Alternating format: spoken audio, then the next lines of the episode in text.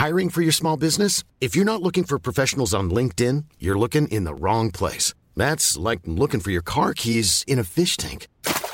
LinkedIn helps you hire professionals you can't find anywhere else, even those who aren't actively searching for a new job but might be open to the perfect role. In a given month, over 70% of LinkedIn users don't even visit other leading job sites. So start looking in the right place. With LinkedIn, you can hire professionals like a professional. Post your free job on linkedin.com slash people today. Exécuté par qui Fabrice Florent. Bonjour, bonsoir, bon après-midi à tous et bienvenue dans ce nouvel épisode d'Histoire de Daron, le podcast où chaque premier et troisième lundi de chaque mois à partir de 6h du matin, je donne la parole à un père pour lui faire causer de son expérience de la paternité. Je suis Fabrice Florent. Dans la vie, j'aime ouvrir des voies. Voix V-O-I-E-S. Et grâce à mes interviews et à mes contenus, vous ouvrir des chemins sur l'univers de personnes que vous ne connaissez peut-être pas ou pas sous cet angle.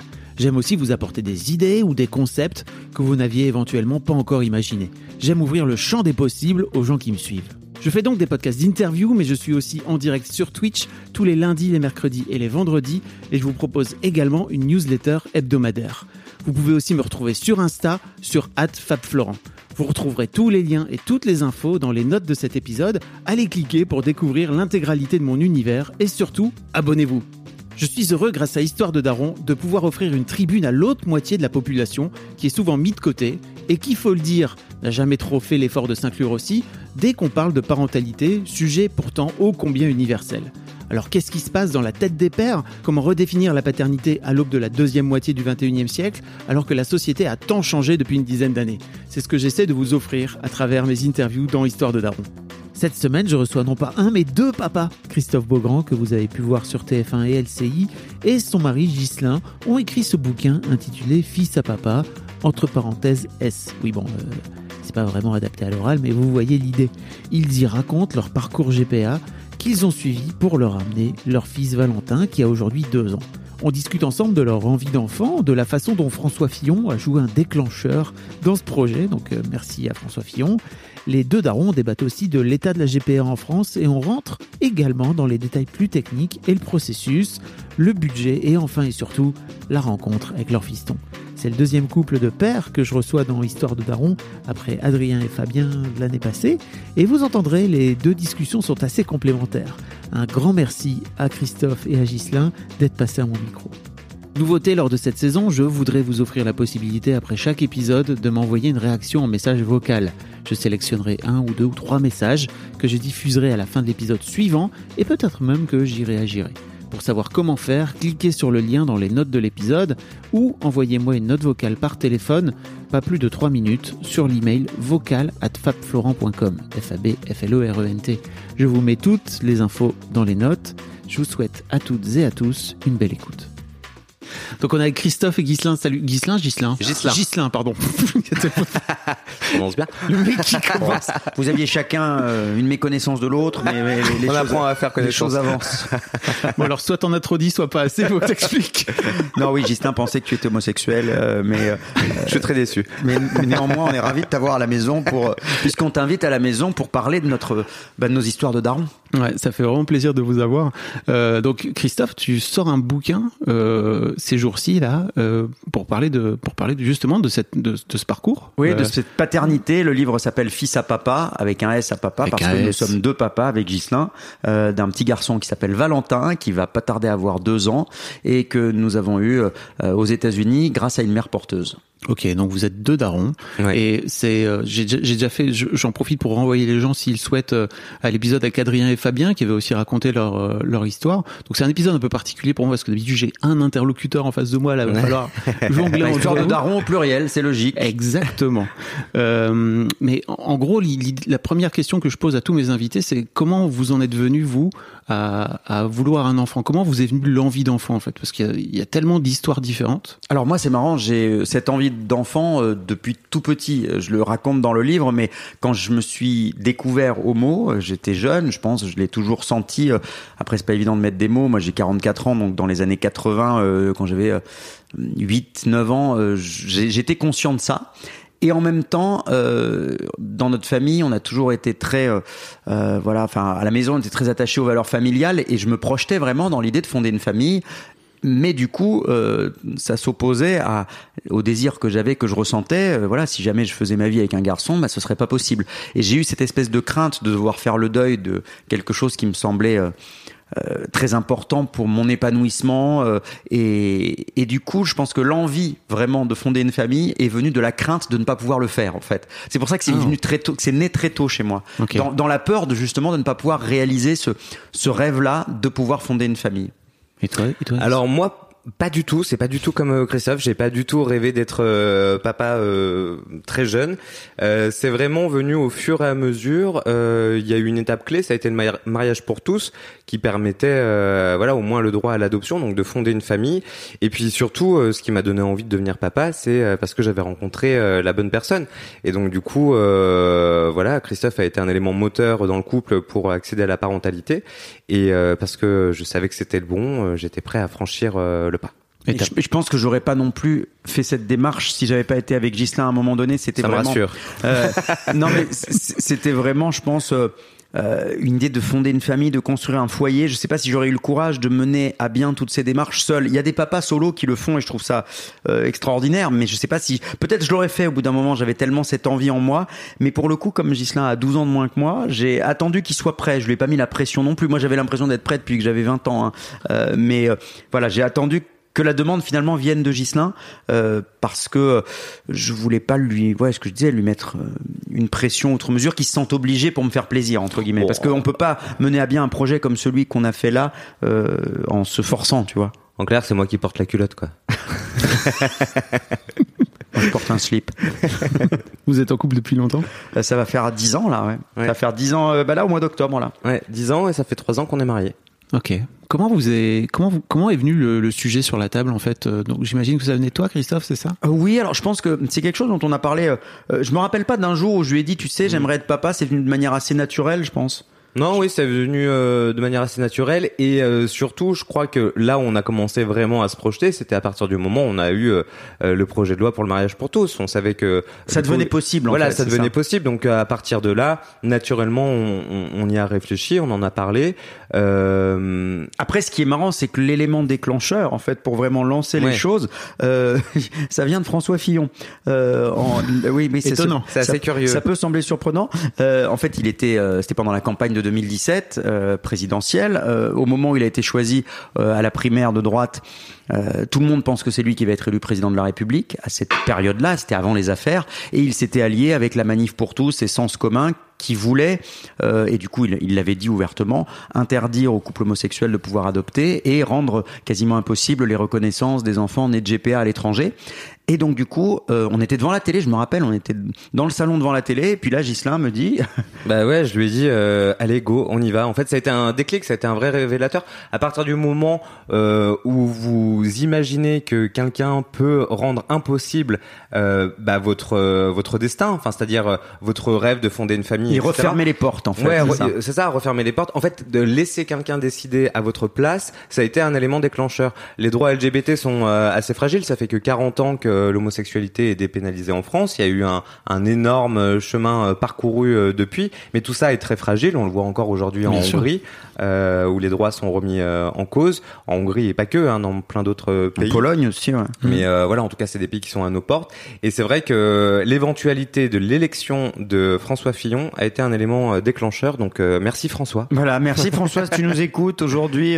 Toi-même, tu es daron. Il a plein d'enfants, François Fillon. Ah oui, il y a rien de plus beau que de fonder une famille. Euh, donc euh, c'est vrai que je trouve ça un peu triste que, en l'occurrence, euh, la manif pour tous, mais il y en a d'autres, euh, combattent dans, dans l'idée que tout le monde n'a pas le droit à, à, à, faire famille, à créer une famille. Je trouve ça assez violent finalement. Et aujourd'hui, la société a évolué. on sait ce qui s'est passé. François Fillon n'a finalement pas été élu, et, et j'ai l'impression que euh, ce mouvement-là de la manif pour tous a beaucoup moins de, euh, de poids dans la société. Les choses ont évolué, le mariage est passé. C'est-à-dire qu'aujourd'hui, euh, personne euh, n'aurait l'idée de enfin, de remettre en cause le mariage pour tous. Alors euh, certains euh, le, le- le disent encore, mais franchement, oui, ça, ça, ça a un peu euh, émoussé. Aujourd'hui, euh, on ne peut pas imaginer qu'on reviendrait sur le mariage pour tous. Et la Et- société a évolué et c'est pour ça aussi qu'on on avait envie de parler avec ce livre pour euh, montrer aussi que euh, les, nos, nos familles ont, ont le droit d'être visibles, ont le droit d'exister, ont le droit de vivre. Je pense que c'est important.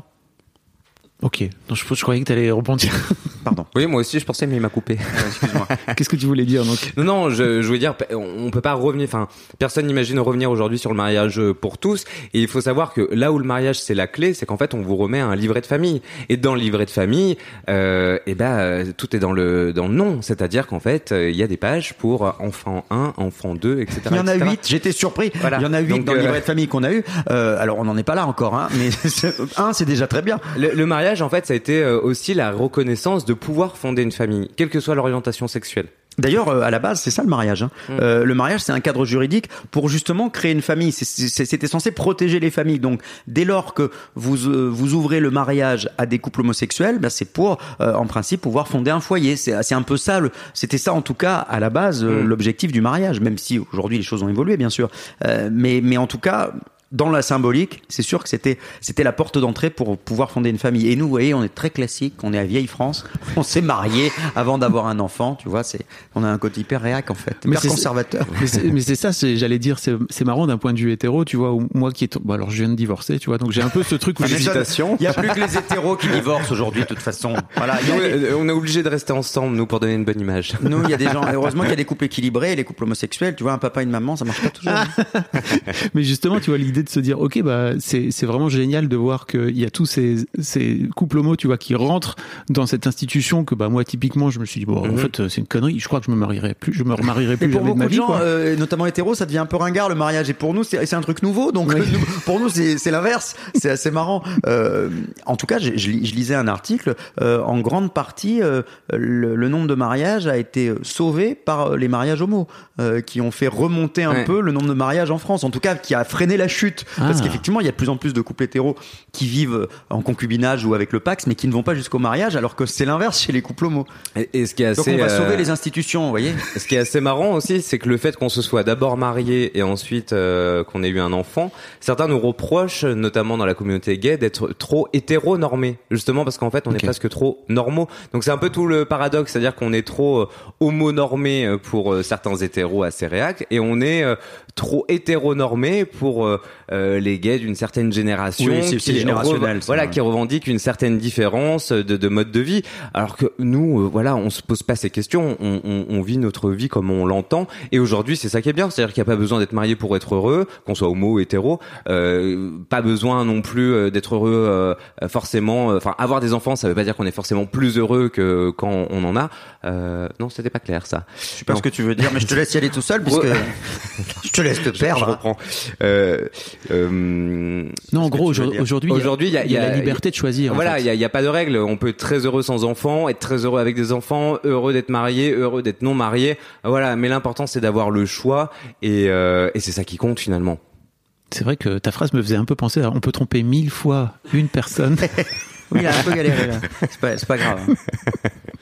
Euh, comment vous est venu euh, alors forcément comment, comment vous êtes arrivé à l'idée de mettre en place une GPA et ça a été quoi votre votre parcours qui vous a amené à bah, faire le choix? Encore une fois je, je l'ai pas dit en intro mais c'est assez rare et je déteste un peu ça mais je, je suis pas du tout au courant de votre histoire j'ai pas lu le bouquin d'habitude je fais pas ça Et c'est parce que tu devais le recevoir et réussi à le visiblement, tu l'as recevoir pas reçu. Donc, Mais c'est euh, très bien. Au moins t'as une fraîcheur pour nous interviewer. tout à fait donc mais donc je suis au courant de rien eh ben, on va tout apprendre. En, en fait, euh, effectivement, euh, on choisir la gestation pour autrui, ça a été le fruit d'une longue réflexion euh, parce que euh, déjà, la première chose à laquelle on pense, c'est l'adoption.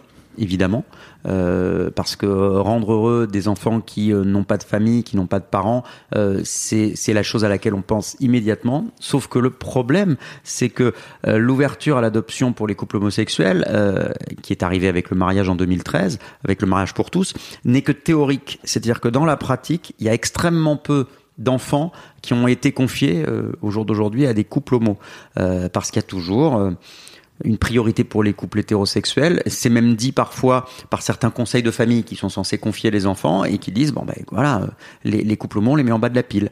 Donc on sait qu'il y a énormément d'attentes, énormément d'enquêtes sociales qui sont généralement beaucoup plus poussées quand il s'agit de couples homosexuels, Ah ouais. quand ce sont des couples hétérosexuels. Il y a quelque chose de l'ordre de la de la discrimination hein, pour euh, pour Oui, ces il y a des il y a, il y a des relents euh, d'homophobie, on va pas se, se mentir. Euh, L'institution euh, n'est pas euh, égale pour tous et puis euh, elle n'est pas forcément euh, euh, totalement euh, exemplaire. Il y a eu des affaires qui ont été révé- révélées du côté de Rouen, du côté de Paris.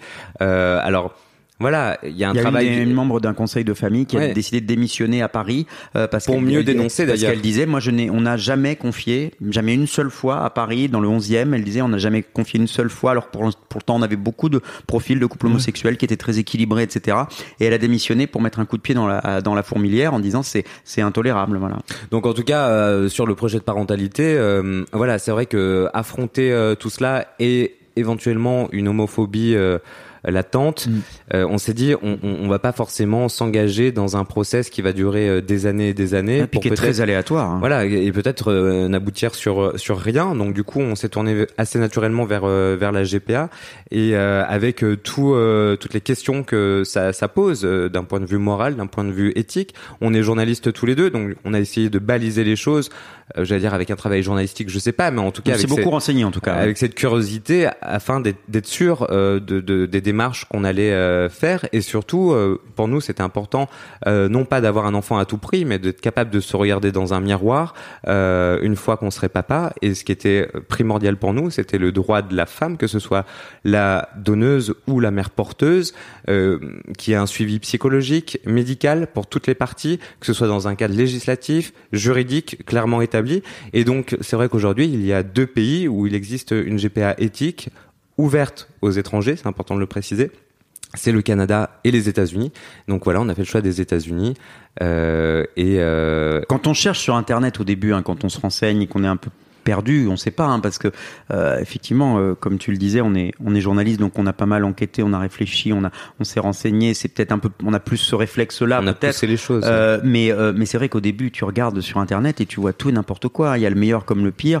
Euh, moi, je me rappelle d'avoir été sur un site Internet espagnol qui euh, me renvoyait des, des messages, qui me harcelait de messages après en disant dépêchez-vous, euh, euh, il y a des femmes disponibles en Ukraine. Enfin, un truc hyper louche. Euh, et voilà, a posteriori, j'ai appris que effectivement, il y avait euh, notamment avec, euh, euh, on était sur du trafic, sur des femmes qui ont porté visiblement plusieurs enfants. elles faisaient vivre toute une famille comme ça. Il y avait des contraintes. et, et du coup, là. Enfin, à aucun moment ça nous a traversé l'esprit euh, de faire une GPA si euh, dans, dans des conditions comme celle-là. Si on n'avait pas été sûr euh, de la façon dont fait. les choses se, se- se sont passées, on ne l'aurait jamais fait. Et pour le coup, aux États-Unis, là, là où on est passé, euh, les, les choses sont extrêmement cadrées. Il y a beaucoup de garde-fous. euh, et pour être concret, tu vois, euh, on, on a appris, euh, du coup, ça on l'apprend au fur et à mesure, qu'aux États-Unis, il faut passer par des agences. Il y a des agences qui ont pignon sur rue, qui te mettent en relation avec euh, les cliniques de fécondation in vitro, avec des avocats, parce qu'il y a toute une partie juridique. Aux États-Unis, euh, quand on connaît un peu la, la judiciarisation de la société, il faut des avocats pour tout. Euh, il y a une partie assurance, évidemment. Et puis, elle- cette agence te met en relation avec des donneuses d'ovocytes d'un côté et des mères porteuses de l'autre, car il y a toujours deux femmes euh, qui euh, qui rentrent dans ce processus. C'est-à-dire que la femme qui va porter notre petit, qui a porté notre petit garçon, euh, elle ne partage pas le patrimoine génétique de cet enfant. Voilà, donc c'est important à, à dire et à préciser parce qu'il y a, euh, voilà, ils ont plus de 30 ans de recul aux États-Unis sur la, la- les mères porteuses. Euh, donc euh, ils ont, voilà, ils ont un recul à la fois psychologique sur le développement des enfants, sur la façon dont les femmes vivent cette expérience.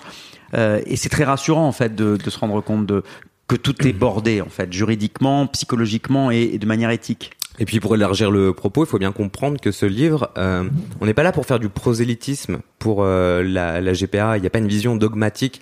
Euh, on a fait un exercice de franchise, c'est-à-dire que on décrit aussi bien la partie très sombre de la GPA qui existe euh, dans de nombreux pays, euh, mais il faut pas noircir en permanence le tableau comme le font les anti-GPA. Il y a des choses qui se passent très bien, et il y a des choses obscures. On a essayé de faire un exercice de Ouais, vraiment de, de franchise, d'enquête. Alors une enquête toute relative, hein, parce que c'était dans le cadre d'un, projet euh, Personnel. personnel. Mm. Euh, et puis surtout, c'est un livre témoignage. Euh, donc on n'est pas là pour expliquer comment potentiellement la GPA devrait se dérouler en France. Nous, on explique notre parcours, les embûches qu'on a pu euh, traverser, et puis surtout le travail de vigilance qu'il faut euh, avoir, euh, parce que je le redis, avoir un enfant, le désir d'enfant, c'est bien, mais un enfant à tout prix, non. Il faut être capable de se regarder dans un miroir. Et ça, c'est très important euh, pour ne pas faire espérer euh, à tout le monde qu'il suffit de contacter une agence dans n'importe quel pays pour faire une GPA et hop, on devient forcément parent. C'est faux. Euh, notamment aux États-Unis, on passe des tests psychologiques, que ce soit pour la donneuse, la mère porteuse, évidemment, mais aussi pour les parents d'intention. C'est-à-dire Christophe et moi, on a passé un test psychologique et il suffit pas de venir avec un chèque et vous êtes sûr d'avoir un enfant? Absolument pas. Si jamais ils ne valident pas votre profil, s'ils estiment que votre projet n'est pas assez solide, que votre couple ne pourra pas tenir euh, Que vous êtes sur pas cette mûr, aventure, en fait. ouais. euh, voilà, on, on, on est recalé et c'est normal et c'est tant mieux. C'est, très important, tu l'as dit Christophe, sur les garde-fous, c'est la garantie d'une GPA éthique qui respecte euh, l'humain avec un grand H, que ce soit le droit des femmes, le droit de l'enfant. Euh, parce que ça c'est important aussi au moment de la naissance qu'il y ait une vraie reconnaissance euh, juridique du pays dans lequel euh, il est né et puis une euh, reconnaissance légale et juridique aussi des parents d'intention. On va essayer de lui laisser poser une question. Quand même. Non mais je On est très bavard. non mais j'entendais l'histoire des tests psychologiques et je rêvais d'un monde où euh, tout le monde serait obligé de faire des tests psychologiques avant, d'avoir un enfant. Bah, c'est vrai que quand on entend des associations euh, dire que euh, nous c'est un caprice, qu'on achète un enfant sur Internet, etc. On, en- on lit ça parfois des, des tweets sur les réseaux sociaux, ce genre de choses. Euh, ce qu'on explique nous, c'est qu'on est très très loin de ça. Et, ce qu'on voit aussi dans la société aujourd'hui, c'est qu'on demande beaucoup moins de garanties à des couples hétérosexuels, euh, de, franchement, de, bien s'occuper, de pouvoir bien s'occuper d'enfants et d'être mûrs dans leur projet parental. Euh, je peux vous dire que, euh, et je pense que beaucoup de gens qui écoutent ce podcast le, le savent, quand on a un désir d'enfant, que ce soit hétéro ou homo, on sait que parfois les parcours sont longs, sont difficiles, et ces enfants-là, ils sont plus désirés que jamais, et, et ils arrivent pas par hasard dans une famille. Euh, donc, euh, dire que c'est un caprice d'égoïste d'avoir ce désir d'enfant, c'est vraiment pas ça du tout. Euh, et puis il n'y a pas de raison pour, il y a pas de raison que, euh, comment dire, l'envie d'avoir un enfant pour un couple homosexuel Soit un caprice. soit plus un caprice que l'envie d'avoir un enfant pour Ouais. un couple hétéro. Je pense que euh, tout le monde a, enfin tout le monde, tout le monde n'a pas ça, mais beaucoup de gens ont une envie d'enfant, de fonder un foyer, d'être dans la transmission, mais c'est pas égoïste. C'est l'âme humaine, c'est l'histoire de l'humanité aussi, ça, de vouloir bah, se reproduire, de vouloir transmettre, de vouloir avoir des héritiers. Je pense que ça fait partie de l'histoire de la vie. Et puis si on va même un peu plus loin, est-ce qu'on reprocherait à un couple stérile euh, d'avoir recours à l'adoption et considérer ça comme un caprice? Est-ce qu'on reprocherait à un couple hétérosexuel euh, stérile qui a recours à une FIV ou à un don de sperme ou un don d'ovule de faire un caprice Je crois pas. Surtout Donc pas. la, la, la vraie question, elle est là. Est-ce que finalement c'est euh, une homophobie euh, latente qui fait dire que c'est un caprice parce que c'est des homos? Ou est-ce que dans ce cas-là, il faut l'appliquer à, à tous les couples qui ont recours à une aide, quelle qu'elle soit, pour avoir un enfant? Je crois que c'est la peur de l'inconnu qui parle. Ouais, c'est ça. Euh, comment comment s'est passé votre parcours? Alors concrètement Vous êtes donc allé voir une euh, vous êtes allé voir euh, une, une agence, c'est ça? Ouais, c'est ça. C'est-à-dire qu'on a commencé à se renseigner euh, avec le bouche à oreille, avec des amis euh, qui avaient déjà eu recours à une GPA. Euh, ça se passe beaucoup comme ça quand même. hein. Euh, Il y a des forums aussi, on en a, on en apprend un peu Ouais, plus. J'allais vous demander, vous n'êtes pas passé par une asso ou quelque chose comme ça, Euh, ça on s'était renseigné avec, on, on connaît des gens d'une association et là en l'occurrence c'est le, euh, c'est l'humoriste Jarry qui nous Ok. a, euh, qui nous a euh, aiguillé sur l'agence avec laquelle on, on a mené à bien cette GPA, qui est la même que celle que euh, dans- où il avait eu, euh, il avait eu ses deux petits, euh, deux, deux petits un petit garçon une petite fille. Et, euh, et après une fois que on a pris connaissance, une fois qu'on a pris contact avec l'agence, euh, et ben là c'est le c'est le début de l'aventure. Ça nous a mis, euh, ça nous a pris à peu près deux ans. Euh, et on a eu de la chance, ça a été assez rapide. Généralement, deux ans et demi, voire trois ans. Et, voilà. Et après, c'est le, c'est le début de plein de choses. Il faut passer toute un, une batterie d'examens. On parlait de tests psychologiques, mais d'examens médicaux aussi pour euh, vérifier déjà qu'on n'a pas de stérilité, euh, ni Gislin ni moi, pour euh, vérifier qu'on est bien compatible avec les éventuelles donneuses d'ovocytes. Euh, donc, il y a toute une partie médicale qui est longue et qui est assez laborieuse, et puis après toute une partie juridique qui est aussi euh, très très longue parce que euh, il y a des avocats, euh, il y a un avocat qui défend nos droits, un avocat dont on prend en charge les honoraires qui défendent le droit, les droits de, de la mère porteuse et de la donneuse d'ovocytes également. Donc voilà, il y a beaucoup d'étapes, tout est extrêmement cadré et organisé. Et pour préciser, tu demandais si on s'était rapproché d'une association pour être dirigé vers euh, une agence, etc. Et c'est pareil, là, il faut bien comprendre qu'il y a une hypocrisie en France, c'est-à-dire que vu que c'est illégal, euh, si jamais une association accompagnait euh, ou dirigeait les couples vers des structures aux États-Unis, ça serait considéré comme du prosélytisme. Et vu que c'est illégal en France, ça serait donc illégal de le Donc, il faut que les couples homo, filles ou garçons d'ailleurs, se débrouillent par eux-mêmes pour faire les démarches dans un pays où c'est légal, mais sans avoir aucun centre d'information en France. Donc c'est tout le paradoxe, c'est-à-dire que quand euh, vous revenez en France, on vous reproche euh, d'avoir fait quelque chose d'obscur, etc. Parce qu'en fait, il n'y a pas de centre d'information et donc la majorité des gens qui en parlent n'y connaissent euh, rien. et en même temps, nous, on a fait tout ce travail pour baliser les choses. Et enfin, je parle de nous et je parle de, de, de l'ensemble, à mon avis, des couples qui font une GPA. cette quête d'information, on préfère grosso modo censurer d'un point de vue légal ça parce qu'on considère que parce que en France c'est illégal plutôt que donner les clés pour euh, des clés objectives et sérieuses pour pouvoir le faire euh, de manière euh, éthique euh, dans Justin, un pays. faut, faut quand même bien préciser que euh, ça n'est pas autorisé en France euh, d'avoir recours à la GPA, mais il n'est absolument pas interdit pour un couple français d'aller aux États-Unis ou au Canada pour avoir recours voilà, à une gestation pour autrui. Et, et pour Et c'est tout le paradoxe, pour, tout, pour tout dire, depuis 2013, il y a même eu une, une circulaire de Christiane Taubira, à l'époque ministre de la Justice, euh, pour faciliter l'obtention des papiers pour les enfants nés de GPA à l'étranger. Donc, euh, nos enfants sont reconnus aussi. Hein. Quand on est arrivé avec Valentin, qu'on est rentré en France, on a fait une demande de papier euh, classique, euh, traditionnel. Lui, il était né sur le sol américain, donc il avait le passeport américain, parce qu'il a le droit du sol aux États-Unis. Mais une fois arrivé en France, on a fait une demande de papier. En un mois et demi, on avait son passeport et sa carte d'identité. Donc, effectivement, on est sur un- quelque chose d'un peu hypocrite, mais ce qu'il faut bien, euh, bien préciser, c'est que euh, ce que nous avons fait n'est absolument pas illégal. Voilà, c'est Mm. c'est important. Ce serait illégal qu'une agence en France existe euh, avec des mères porteuses françaises parce que ça n'est pas encadré en France et ça n'est pas possible. En revanche, on peut le faire dans d'autres pays. Many of us have those stubborn pounds that seem impossible to lose, no matter how good we eat or how hard we work out. My solution is PlushCare. PlushCare is a leading telehealth provider with doctors who are there for you day and night to partner with you in your weight loss journey. They can prescribe FDA-approved weight loss medications like Wagovi and Zepbound for those who qualify. Plus, they accept most insurance plans. To get started, visit plushcare.com slash weight loss. That's plushcare.com slash weight loss. I'm Sandra, and I'm just the professional your small business was looking for. But you didn't hire me because you didn't use LinkedIn jobs. LinkedIn has professionals you can't find anywhere else, including those who aren't actively looking for a new job but might be open to the perfect role, like me. In a given month, over 70% of LinkedIn users don't visit other leading job sites. So if you're not looking on LinkedIn, you'll miss out on great candidates like Sandra. Start hiring professionals like a professional. Post your free job on linkedin.com/people today. Quoi justement votre point de vue on, on peut-être, enfin, enfin, c'est pas qu'on va pas sauter, mais je voudrais vous en parler parce que ça fait un petit moment qu'on qu'on tourne autour du pot. Vas-y, vas-y. En fait, quand vous disiez que le mariage pour tous vous a ouvert le droit à la famille, en fait, je comprends ça tout à fait. Ouais, bien sûr, Euh, symboliquement, parce que après, euh, euh, la GPA existait déjà avant. Hein, euh, de- Ouais, bien sûr. Ça arrivait, c'était plus rare, on en parlait moins, mais ça C'est existait juste déjà. que ça facilite euh, aussi les démarches à l'étranger quand on est marié. Ouais, c'est ça. ça, pour la reconnaissance de l'enfant. Mais c'est quoi votre point de vue vous sur euh, l'état actuel de, de de de la GPR en France en fait?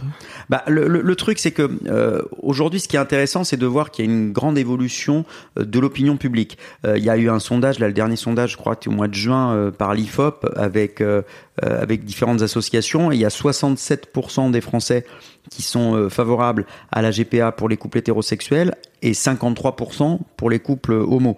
Ce qui veut dire que euh, les, les Français euh, évoluent. Alors généralement, le- les politiques sont souvent un petit peu à la traîne de l'opinion publique, euh, pas, pas que pour ça, hein, pour, pour tout un tas de choses. Euh, mais et, quand tu regardes en précision ce sondage, c'est intéressant, c'est que tu vois que euh, c'est vraiment très, il y a une fracture générationnelle.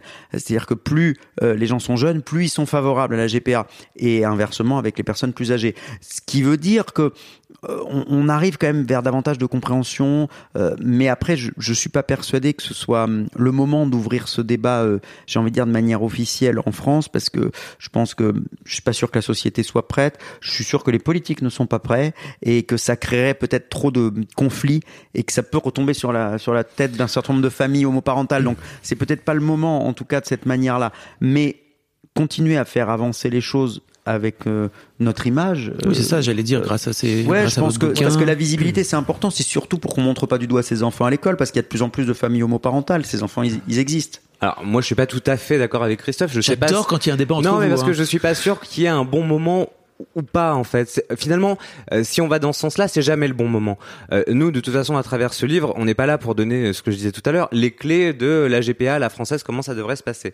En revanche, on pourrait se dire que, euh, à défaut d'avoir une volonté euh, législative sur le sujet, on pourrait faire comme pour l'adoption, avec le, le, le, le- principe de la convention de la haie pour pour l'adoption internationale, avoir une convention internationale sur la GPA qui reconnaîtrait une GPA éthique. Et la France pourrait en faire partie, sans forcément du coup euh, institutionnaliser la GPA dans, enfin ici en France, dans un l'Hexagone.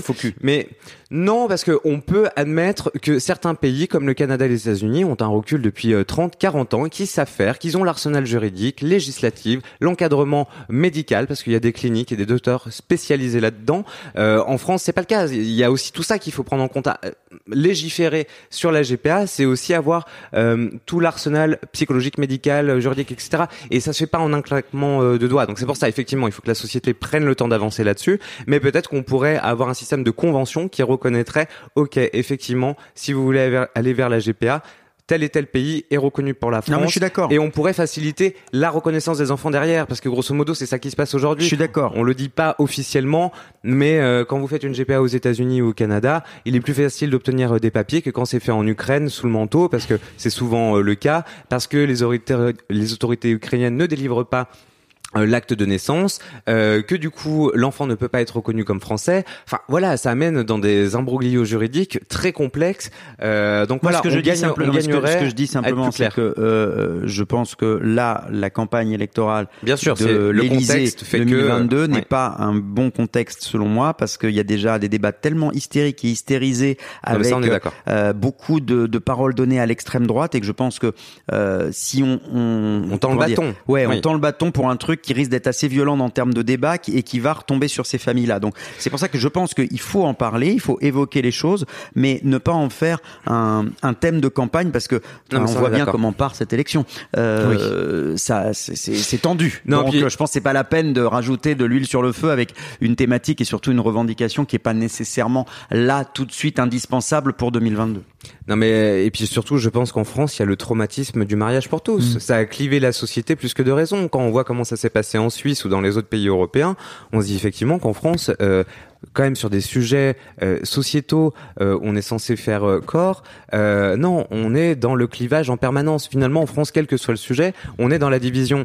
Donc effectivement, il faudra que ce sujet soit abordé et mis sur la table peut-être un jour. Mais je vais vous dire, à mon avis, avec l'ensemble de la bioéthique le droit de mourir dans la dignité, etc., etc. En fait, c'est tout ça qu'il faut remettre à plat. Enfin, ou en tout cas, qui mérite discussion. Aujourd'hui, la France préfère faire la politique de l'autruche en disant, bon, bah, il y a déjà ça, ça, c'est très bien. Oui, mais bon, en fait, quand on voit que le Portugal vient d'autoriser la GPA pour les couples hétérosexuels euh, stériles ou pour les couples de femmes, je ne pense pas que le Portugal euh, soit dans une marchandisation de la femme. Pareil au Royaume-Uni, pareil aux Pays-Bas, au Danemark, euh, pareil en Israël, où la Cour euh, suprême a demandé euh, au gouvernement d'élargir la GPA aux couples euh, homosexuels hommes parce qu'il y avait une inégalité entre les hétérosexuels et, euh, et les gays. Il faut préciser pour juste pour que les gens comprennent bien, qui nous écoutent, que les pays que tu as cités là, Ouais. ces euh, GPA sont uniquement euh, ouvertes pour les nationaux, pour euh, les Oui. gens de ce pays. Donc nous, en tant que couple homosexuel ou hétéro, on ne peut pas aller dans euh, dans ces pays-là Mm. pour avoir recours à une GPA. Voilà. C'est juste pour ça qu'on est passé par les États-Unis, euh, mais en Grande-Bretagne aujourd'hui, par exemple, oui, c'est possible, mais uniquement pour les Anglais. Ok. Mais j'ai- j'aime bien cette euh, j'aime bien cette discussion entre vous et le fait que Oui, on s'apporte des, des, des, des éléments non mais il y a la de la jeunesse de Gislin tu vois qui est là Ah, hey, ouais, révolutionnaire. alors révolutionnaire. C'est Jean-Luc Mélenchon, Oh, non, de droite. Même pas. Euh, Mais parlons un peu plus de, si vous voulez, de, de du process de ce fait-là. Oui. Euh, co- comment ça se passe une fois que vous avez pris contact avec euh, avec euh, cette agence, que vous avez passé les tests médicaux, etc. Euh, Est-ce que vous allez choisir à un moment donné euh, une mère porteuse? Comment ça se Alors comment ça se effectivement, ça, commence par euh, par le choix de la donneuse d'ovocytes. Euh, et là, on vous envoie un lien euh, sur sur l'ordinateur, sur une vers une base de données, et ça peut ressembler un peu bah, comme un site de rencontre finalement, parce qu'on a des photos, on a euh, différentes caractéristiques, poids, taille, etc. euh, euh, L'État américain dans lequel elles euh, elles sont, euh, et puis euh, un certain nombre d'informations sur leur caractère, leurs études parfois, etc. Et puis surtout, si elles acceptent de donner leurs ovocytes à des couples étrangers et ou des couples gays. Ça, c'est important de le préciser, c'est que toutes n'acceptent pas ça. Parce qu'en fait, ce qu'il faut savoir, c'est que ce sont ces femmes-là qui choisissent en fait vraiment avec qui elles ont envie de mener à bien ce, Elles ont toujours le dernier en projet-là. Et, et du coup, euh, euh, voilà. Après, euh, euh, moi, ce qui était important, euh, ce qui me semblait très important en tout cas, c'est qu'on puisse avoir le contact direct avec elles. Euh, trois quarts des donneuses d'ovocytes restent anonymes, un quart accepte de garder le contact. Et pour moi, c'était indispensable euh, de pouvoir garder un contact pour que notre enfant puisse avoir accès à toutes ses origines quand il sera un peu plus grand et le jour où il voudra savoir, euh, il aura contact avec tout le monde. Le jour où il voudra contacter euh, euh, Bruna, elle s'appelle Bruna en l'occurrence, il pourra le faire. Elle est, tenue de continuer à donner ses, à faire suivre ses coordonnées auprès de l'agence et on a gardé le contact avec elle. On se parle régulièrement et on, se donne des nouvelles, etc. Et donc voilà, une fois qu'on a échangé, on a envoyé un message pour voilà voir si elle est d'accord, si elle est sur la même longueur d'onde. Ensuite, eh bien, on passe à, l'étape suivante, c'est-à-dire d'abord la fécondation, euh, la création des embryons. Et alors une fois qu'on a les embryons, ils vont au congélateur. Et, euh, et là, il faut trouver euh, la femme qui va porter notre petit garçon ou notre petite fille, euh, voilà notre enfant en tout cas. Et là, c'est le même- nous, c'était un petit garçon. Voilà. Et là, c'est le, c'est le même principe, c'est euh, l'accès à une base de données qui ressemble clairement à un site de rencontre, comme, euh, comme Mythique, etc., avec pareil des photos, etc. Et là, on fait des speed dating, grosso modo, avec euh, les femmes avec- qu'on sélectionne. Euh, et là, c'est pareil, c'est toujours la mère porteuse potentielle qui choisit le couple avec qui elle veut mener la- l'aventure de parentalité. Par exemple, elle, elle avait parlé, euh, Whitney, euh, elle avait parlé avec euh, quatre autres personnes, quatre autres couples, euh, et, et nous, on a parlé avec cinq femmes au total. Mm. Et, euh, et finalement, on a eu un, un vrai coup de cœur et, et un feeling réciproque avec Whitney. Et on était, on avait, on était hyper inquiets parce qu'en fait, euh, on a eu une conversation. Enfin, nous, euh, on a senti tout de suite qu'elle était, enfin, que c'était top, qu'il se passait un truc. On il y avait eu quelque- le feeling, ça a il y avait quelque pour chose nous de fluide et Ouais. tout ça.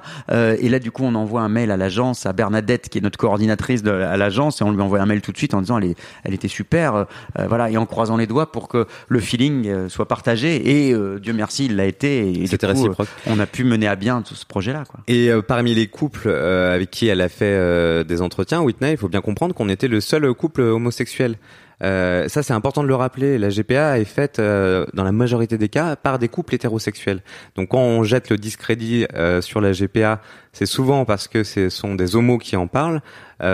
C'est beaucoup plus silencieux en termes de réaction quand il s'agit de couples hétéros. Mais en même temps, les couples hétéros, on parle beaucoup moins parce que souvent, euh, il y a même parfois des secrets de famille, euh, parce que euh, y a ce qu'on appelle la vraisemblance biologique, c'est-à-dire que papa et maman, ben voilà, on peut imaginer que c'est effectivement papa et maman qui euh, qui. Alors qui que nous, on peut pas mentir à Valentin. hein. Deux papas, euh, Là, ça n'a jamais fait un enfant. Il y a forcément une femme, euh, deux en l'occurrence, qui euh, ont pris part à, à cette aventure-là. Euh, et, et du coup, euh, notre petit garçon, il connaît son histoire depuis le début. On lui a toujours raconté. Là, tu vois, on est, on est, on te reçoit dans notre salon. Là, tu vois, il y a une photo là-bas euh, à côté de la cheminée. C'est la veille de la- de l'accouchement, euh, et on est, Whitney, on est tous les trois. Il y a Whitney au milieu, euh, avec voilà, on a la main sur son ventre. euh, le lendemain, le soir, euh, c'était la naissance de Valentin, et on lui montre la photo très souvent, euh, et ça fait partie de son histoire en lui expliquant qu'évidemment ça n'est pas sa maman euh, parce qu'il a ses deux parents, il se trouve que ses deux parents sont des papas euh, et que deux femmes nous ont aidés à devenir papa en fait. Et donc aujourd'hui, il a trois ans et demi, Il a ça non deux ans, deux ans. Deux ans, Il va pardon. avoir deux ans.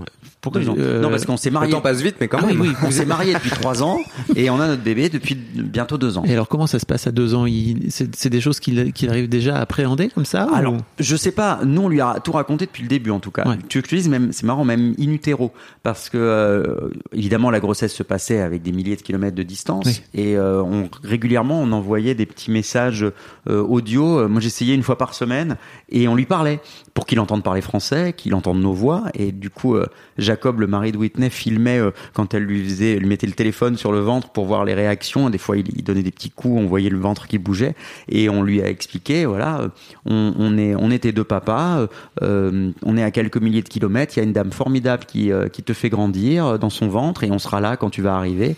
Et du coup, on lui a toujours tout raconté en fait. Alors après, beaucoup de pédopsychiatres disent que c'est très important. Je sais pas ce qu'il est en mesure de comprendre ou de ne pas comprendre, mais euh, en tout cas, rien ne lui a été caché depuis sa naissance, en fait. Oui, on est au et même clair. avant. On est au clair sur son histoire et c'est important. Tu as parlé de Jacob, le mari de Whitney.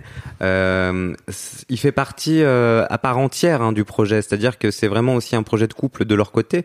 Euh, c'est-à-dire que rien ne se passe aussi sans euh, son accord. Enfin, c'est un accord de couple. C'est-à-dire que il est là, il C'est la, une affaire de famille. il, il la soutient.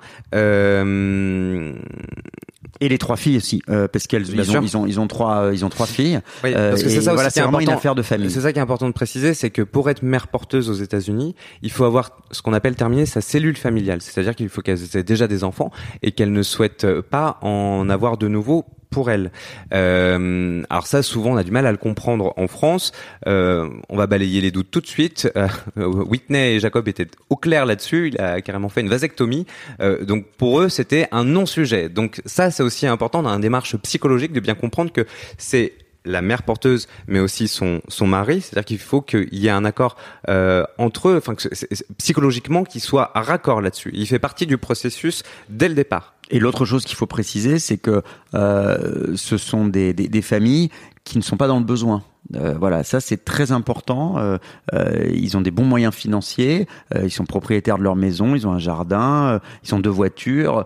Euh, ça n'est pas, contrairement à ce qu'on lit, des, des femmes dans la misère entre guillemets qu'on a utilisées. Euh, et et c'est c'est pour ça qu'on explique. Mais c'est honnêtement, c'est pas pour pour convaincre ou quoi que ce soit, mais simplement pour expliquer, pour Illustrer. montrer que il y a, de- y a beaucoup de fake news qui circulent euh, et pour qu'on comprenne que vraiment les choses sont organisées de manière euh, très carrée en fait aux États-Unis, euh, ce qui permet de garantir le respect de tout le monde et que et, et le, le respect, je vais dire en, en premier lieu de notre petit garçon, euh, Mm. en tout cas de l'enfant qui va naître, euh, il aura accès à ses origines, il sait qu'il n'aura pas é- é- été euh, euh, arrivé, arrivé, ouais, dans des mauvaises conditions, sous la contrainte de qui que ce soit, mais au contraire, c'est-à-dire qu'à aucun moment euh, il y a une femme qui a abandonné un enfant, ça n'est, il y a aucun abandon, il y a que du don dans cette affaire. Ouais. Il avait ses deux parents et il y a deux femmes qui nous ont en plus aidé à réaliser ce, ce projet-là en fait. Et pour bien enfoncer le clou, faut bien comprendre que la mère porteuse, en fait, est sélectionnée en fonction de ses revenus. C'est-à-dire quand non, tu t'as dit qu'il faut qu'elle ait euh, un certain nombre. euh, Non, c'est juste que c'est pas c'est pas une possibilité pour elle de subvenir à ses besoins en fait. L'argent que Ah, c'est ça, l'argent n'est pas une motivation. Mm. Ouais. Et, et l'argent qu'elle perçoit, en fait, c'est euh, c'est un dédommagement. C'est-à-dire Mm. que ça couvre euh, tous les frais liés à une grossesse. En France, on a tendance à l'oublier, on se cache derrière son petit doigt, mais une grossesse, pour n'importe quelle femme, euh, ça a un coût. Alors, cher. généralement, c'est partagé par le couple, euh, mais euh, voilà, il y a des habitudes alimentaires qui changent, vestimentaires, des rendez-vous euh, médicaux, une incapacité parfois à aller travailler, à être alité. Garder les Euh, autres gar- enfants, garder quand, les euh, enfants, quand il y a euh, d'autres enfants et que évidemment la, la, la femme peut pas les prendre en charge. Ouais. Donc ouais, il y a tout un tas de choses. Alors évidemment, il y a, y a une il y a une somme qui est versée. On va pas, pas dire le contraire, mais effectivement, c'est de l'ordre du, du, du, du dédommagement. Et en tout cas, euh, ça n'est pas pour gagner sa vie entre guillemets. euh, voilà qu'elle a porté notre petit garçon. Mais alors j'ai envie de vous demander si c'est pas l'argent sa motivation parce que moi j'ai lu partout sur Twitter que c'était son non, je déconne. mais mais c'est quoi c'est quoi la motivation de Whitney et de Jacob à ce moment-là? Alors, ce qui est intéressant, c'est que justement, euh, comme on, on- on lit beaucoup de choses et qu'on a tendance, il y a, il y a des- il y a des gens qui ont tendance à parler à la place de ces femmes. Nous, on a euh, un chapitre entier du bouquin donné la parole à Whitney. Sous forme de Euh, questions-réponses, où elle prend directement la parole pour et répondre. toutes ces questions euh, que tu te poses là et que les gens sont nombreux à se poser, et je comprends complètement, c'est normal de se poser des questions euh, dès lors qu'on euh, qu'on n'instrumentalise pas les questions euh, pour euh, pour être malveillant, mais euh, poser des questions, c'est très sain. Et, et elle, elle explique euh, à quel point euh, fonder une famille pour elle, ça a été quelque chose d'extraordinaire. Et euh, elle a toujours eu envie, elle, elle avait euh, euh, quelqu'un de son entourage, l'avait, elle l'avait déjà fait, elle avait toujours eu envie d'aider une famille à, à exister. Elle trouvait qu'il y avait rien de plus extraordinaire dans la vie. Je pense que euh, nous, avec le recul, on, on avait pas mal reparlé avec elle et avec Ghislain. Je pense qu'à un moment donné, elle voulait sur cette planète, laisser une trace, se, sentir utile, se dire qu'elle a participé à quelque chose d'extraordinaire. Et, euh, euh, et de fait, elle l'a fait euh, parce que je peux te dire que ce, qu'elle a, a fait, euh, c'est un truc, un truc de dingue. Et c'est pas pour l'argent qu'on fait ce genre de choses. C'est autre chose. C'est un vrai projet d'amour. Il n'y a pas de comment dire.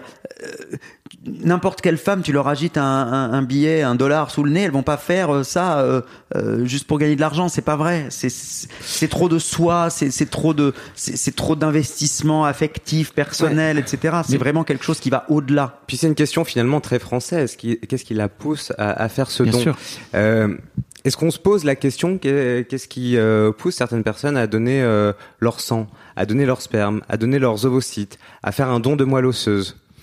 C'est à mon avis dans le même état d'esprit. Alors oui, c'est un autre don, c'est-à-dire qu'on est habitué à donner dans le sens on donne une partie de soi. Euh, là, c'est un don où elle fait grandir la vie en, en elle. Euh, mais je pense que c'est la même logique. Non, je suis assez d'accord. En fait, pour moi, l'idée ne vient même, ne nous vient même pas à l'esprit puisque de toute façon, la GPA n'est pas, n'est pas possible en France pour les femmes françaises. Donc, c'est pas un truc culturel. Y a, y a- oui, il y a une, une histoire d'état d'esprit. C'est-à-dire que les États-Unis, c'est marrant parce que euh, on connaît mieux les États-Unis depuis depuis euh, tout ça, mais c'est un peu le pire et le meilleur. C'est-à-dire à la fois c'est le pays de euh, de l'individualisme total et en même temps euh, du don et de la générosité totale aussi. euh, c'est le pays des ce qu'on appelle les charities, les œuvres de charité où il y a euh, où il y a une espèce de générosité incroyable et, et en même temps euh, c'est le pays de Trump. Il y a beaucoup de, de, de paradoxes dans ce pays-là. Mais en tout cas, c'est très souvent lié aussi. Euh, C'était pas le cas de Whitney, mais c'est très souvent lié dans les euh, chez les mères porteuses. euh, ce sont très souvent des femmes croyantes Oui. parce qu'ils disent qu'il y a Mm. rien de mieux que Il y a quelque chose de, donner la vie. divin en fait. Euh, et alors là, c'est l'inverse total, évidemment, de la version euh, catholique euh, en France, où, où c'est le contraire. On est vachement dans le jugement euh, et, et en dire voilà, euh, du dans le péché, dans le jugement, etc. Et là, c'est une vision totalement différente aux États-Unis, la religion, qui est plutôt dans le don de soi. Et, et le, ce qui est vu généralement dans, dans ce café Whitney, c'est le côté fabuleux. Euh, et, et un peu divin d'avoir donné la vie, d'avoir contribué à, faire naître la vie. son entourage est très très fier d'elle. C'est c'est assez euh, surprenant. On a été invité, on était sur place au moment de Thanksgiving. Euh, mais euh, je crois qu'on a rencontré euh, tous les cousins possibles, imaginables. Ils nous de- ont invités à dîner pour Thanksgiving. de, ouais. de Whitney et Jacob. Et euh, il y a une fierté euh, de, de, de ce projet. Et ils nous ont accueillis. Mais vraiment, c'est devenu euh, la famille, les, les, les cousins d'Amérique. On fait partie euh, de leur famille et, et eux de la nôtre. Et tu disais, euh, les femmes euh, en France, enfin, on, on, on imagine mal en France la possibilité de pouvoir donner la vie à la place de quelqu'un d'autre.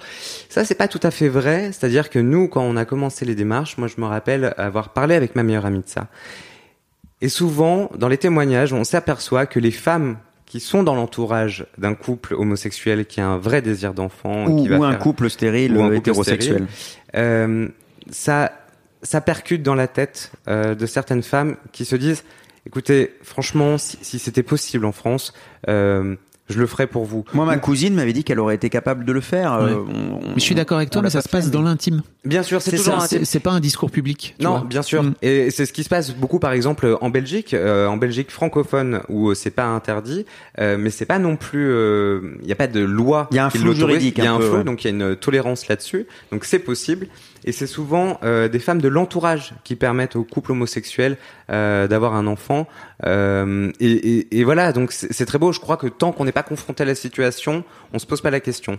Mais c'est marrant parce euh, que je, je suis passé dans l'émission Les Maternelles la semaine Ouais, dernière. bien sûr. Et euh, il y a eu beaucoup de réactions sur leur page Facebook et c'est suivi par beaucoup de mamans euh, par sûr. définition qui regardent tous les matins. Et c'est marrant parce qu'il y a plusieurs, euh, il y avait des gens qui débattaient un petit peu, il y avait des, des femmes qui étaient gênées. Et il y a plein de, euh, de, de nanas qui écrivaient ah moi si c'était possible j'aurais adoré, j'ai adoré être enceinte, j'aurais adoré pouvoir faire ça, je trouve ça formidable. Donc ça, montre qu'il y a peut-être un peu plus d'ouverture que ce qu'on veut bien vouloir dire. D'ailleurs le sondage dont on parlait tout à l'heure, ça veut bien dire les choses. Ça veut dire que les gens comprennent malgré tout la démarche et qu'on est loin de la démarche de euh, ce qu'on disait tout à l'heure d'une femme contrainte dans la misère euh, qui habite dans un bidonville et qu'on force à porter des enfants pour gagner sa vie. C'est pas ça, c'est pas cette histoire-là qu'on raconte, c'est pas la réalité qu'on a vécue et ça n'est pas la réalité que que vivent les couples euh, qui ont recours à la GPA, en tout cas aux États-Unis et au Canada. Et celles qui en parlent le mieux, ce sont souvent elles, et elles prennent de plus en plus la parole. D'ailleurs, sur France 2, aussi dans les maternelles, il y a à peu près une quinzaine de jours, une mère porteuse belge a pris la parole où elle expliquait justement qu'elle a porté l'enfant de sa meilleure amie qui était stérile, qui ne pouvait pas voilà Mm. euh, faire grandir euh, la vie en elle. Euh, et c'était euh, c'était bouleversant. Donc euh, en fait, c'est euh, cette parole-là qui est précieuse. Elle est rare, mais euh, il faut les entendre. Euh, ce ne sont pas des sous-femmes parce qu'elles ont choisi d'être mères porteuses. Ça, il faut bien l'entendre. Ouais, j'entends. Euh, elles sont pas, euh, il faut pas nier leur libre arbitre. Euh, elles sont pas moins éclairées que les autres. Euh, elles ont juste peut-être une capacité de générosité qui dépasse ce qu'on peut imaginer. Il faut simplement ça. comprendre que hum, tout le monde ne pense pas nécessairement la même chose et c'est vrai que euh, on a été attaqué aussi euh, de- depuis qu'on prend la parole là-dessus par par des féministes Extrémistes, cer- cer- certaines certaines féministes, féministes un- un- qui sont dans l'extrême et qui disent voilà vous utilisez le corps des femmes c'est le patriarcat etc Hum, sauf qu'il faut les écouter ces femmes qui le qui, qui ont fait ce choix là dès lors qu'il n'y a aucune contrainte euh, il faut accepter aussi euh, qu'on peut tous avoir des avis différents par les rapport à femmes ça ne sont pas forcément euh, d'accord. moi, je respecte Euh, qu'on puisse être opposé à la gestation pour autrui, euh, parce qu'évidemment, ce n'est pas tout le monde ne serait pas capable de le faire, et je peux comprendre que ça puisse déranger. Mais en tout cas, je pense qu'il faut utiliser les, les bons arguments et dire que ces femmes sont contraintes et utilisées. Ça, pour le coup, ça n'est pas un, un bon argument, en tout cas pas dans notre cas, et pas dans le cadre d'une GPA éthique aux États-Unis. La liberté euh, d'opinion pour les femmes, c'est aussi ça le féminisme, Oui. grosso modo. Je suis assez d'accord. J'en profite pour faire un petit, notamment par rapport à l'histoire du don, parce que j'aime bien faire des, des- de la promo entre mes épisodes au sein des. Ouais. C'est très important. J'ai j'ai interviewé euh, un, un mec qui a donné son, ses spermatozoïdes, en fait, qui s'appelle Loïc. Je vous mettrai le lien dans les notes. Ouais, bien sûr. Parce que c'est très intéressant parce que lui part de ça justement, il part de cette histoire de don et comme tu disais, du, c'est parti par le don du sang et puis en fait au fil de l'eau, il a fini par euh, se rendre compte grâce à sa femme qui donnait ses ovocytes qu'en fait c'était aussi possible lui de son côté de donner ses, Mais, mais donner tu vois, ce qui est intéressant, c'est que euh, nous, pour le coup, euh, euh, pour tout te dire, quand on a, on le raconte dans le livre, euh, quand on fait euh, comme ça une gestation pour autrui, on crée artificiellement des embryons, euh, une fécondation in vitro. Euh, nous, ça a très bien marché, donc on, on en avait 16. Donc, il y en a un qui a été utilisé, euh, il en reste 15. Euh, pour l'instant, ils sont conservés. Peut-être qu'on décidera de faire un deuxième enfant, on n'est pas sûr. On n'en fera pas 15, ça fait quand même beaucoup. T'as que Euh, 8 et- pages sur ton livre de et on- famille. oui, ça va. Voilà, j'ai pas assez de pages sur le livret de famille, ça va pas aller, j'en ai que huit. Euh, mais euh, ce qui est très important, c'est qu'on nous a demandé, on nous a demandé de remplir un petit questionnaire et euh, grosso modo. Le jour où on, on- on- on dira bon, on arrête notre famille, c'est bon, etc. Quel choix vous avez Et alors on a décidé de les donner à des couples stériles. D'en faire veut- don aussi. on veut participer à ça. C'est c'est l'idée. euh, On a eu la chance que des gens euh, nous permettent, euh, que des femmes en l'occurrence, nous, nous permettent de pouvoir devenir parents grâce à un don d'ovocytes, grâce à un don de soi qui est de porter un enfant. Nous, on a créé la vie avec ces embryons-là. Si jamais il- ça peut aider des couples qui sont stériles, oui, bien sûr, on va continuer. Et je pense qu'il y a une espèce de, de cercle vertueux qui, qui se crée là. Et quand on a bénéficié soi-même d'un don, et je pense que pas mal de gens qui nous écoutent peuvent peut-être comprendre ça, que ce soit un don de cendre, euh, euh, on, on sait à quel point c'est important aussi de participer à ce mouvement-là. Ok. Parlons un peu de sous.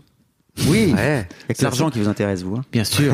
non, mais c'est vrai que ça coûte cher et je crois qu'il faut Oui. pas, faut pas non plus le nier. Ça fait partie Ah du. non, non, et puis on n'a pas de tabou là-dessus. hein. Bah non, voilà. mais disons que le livre était un exercice de vérité, donc on a voulu euh, raconter aussi toutes les étapes et parler euh, du coup. Alors concrètement, euh, la mère porteuse reçoit un dédommagement. Gislain va faire pipi. Voilà. Très bien. Bien. Eh, va donc, va donc. Alors, concrètement, la mère porteuse reçoit un dédommagement euh, qui était, en l'occurrence pour nous, de 30 000 dollars, soit à peu près 26 000 euros, qui est une somme, euh, mais qui est pas non plus une somme gigantesque par rapport à, l'ensemble des coûts euh, que va entraîner une GPA, puisqu'il faut compter entre 100 et 150 000 euros. Nous, ça a coûté aux alentours de 130 000 euros, et il faut savoir que l'essentiel du coup dans, cette somme-là, qui est importante, hein, ça j'en suis bien conscient, sont des coûts médicaux. Mais pour le coup, c'est pas lié à, à une GPA. C'est-à-dire que si vous êtes aux États-Unis et que vous avez un problème de santé, faut payer et payer beaucoup d'argent parce que la santé est très chère. Mhm. On se rend pas compte en France avec Bah, notre, notre super sécu. Exactement, on se rend pas compte du tout de ça. Par exemple, est-ce que tu as une idée de combien coûte un accouchement aux Alors, États-Unis? j'ai une amie qui a accouché, ça lui a coûté 15 000 balles. Voilà, et ben c'est exactement ça. C'est entre 15 et 20 000 dollars un accouchement aux États-Unis. Euh, donc ça, il faut, euh, il faut le savoir. Euh, ça fait partie des coûts, euh, mais comment te dire, c'est pas la GPA qui est un business, c'est la santé qui est un business. Donc à partir du moment où tu rentres dans un hôpital, euh, bah, tu, tu tu montres pas ta, ta carte de sécu parce que ça n'existe pas. Tu montres ta carte bancaire. Euh, et c'est une espèce de révolution culturelle qu'il faut faire quand on commence à à, à s'intéresser à cette question euh, parce qu'en France, évidemment, euh, bah, c'est la solidarité nationale qui prend en charge ces coûts-là et ces coûts-là, on les ignore. On ne sait pas du tout combien coûte une journée d'hôpital. Par exemple, nous, euh, la clinique euh, euh, que Whitney avait choisie, qui est la clinique où, elle a eu ses, autres enfants, euh, qui a 15 km de chez elle, bah, une journée d'hospitalisation euh, après la naissance, c'est à peu près 2000 dollars. Donc, euh, euh, évidemment que ça coûte beaucoup d'argent. Donc, euh, ouais, la, la, la santé, c'est surtout ça. Et puis après, il y a les frais d'avocat, les frais d'assurance, qui sont très importants euh, pour euh, protéger évidemment Whitney, sa famille, euh, pour euh, voilà, parce qu'une grossesse, on sait, c'est quelque chose qui peut être compliqué. Puis il y a tous les frais de suivi de grossesse qui sont très importants. C'est une, c'est une grossesse qui est beaucoup plus suivie qu'une grossesse classique. Euh, donc euh, voilà, tout ça, ça nous amène, ce que je dis, aux alentours de 100, 130 000, 130 000 euros. En, en tant que bon petit Français, on, on- on est en perte de repère par rapport à la réalité de ce que coûte la santé. Bien sûr. Et c'est vrai que là, il y a un choc culturel. euh, On a tendance à oublier qu'on a beaucoup de chance en France d'avoir une solidarité euh, nationale. C'est clair. Moi, là, après l'accouchement de ma première fille, je suis allé euh, à l'accueil de l'hôpital en disant je vous dois combien? En fait, la meuf a ri. Non, emballe ta carte. Qu'il est bête. Mais non, mais euh, c'est c'est vrai que euh, en, en- en France, euh, et on est on est un des seuls pays quand même hein, euh, à, à, pro- à offrir offrir ça. Et, et ça veut Alors dire on le paye hein, euh, sur oui, les- mais ce qui est intéressant, c'est que ça- mais, mais les gens qui n'ont pas d'enfants, qui ont choisi d'être célibataires, ou les, cou- les euh, couples homosexuels à qui, à qui on n'autorise pas à avoir des enfants, par exemple, ben, payent pour les écoles, ils Bien payent sûr. pour les accouchements de la voisine, etc. Et c'est très bien parce que c'est notre système et, et, euh, et pour le coup, j'en suis fier et je suis ravi de payer des impôts. Mais faut jamais l'oublier. euh, pour pour ça, ça. et de, de payer des charges sociales pour ça parce que c'est l'honneur de notre pays. Euh, mais il faut savoir que c'est pas partout de la même manière.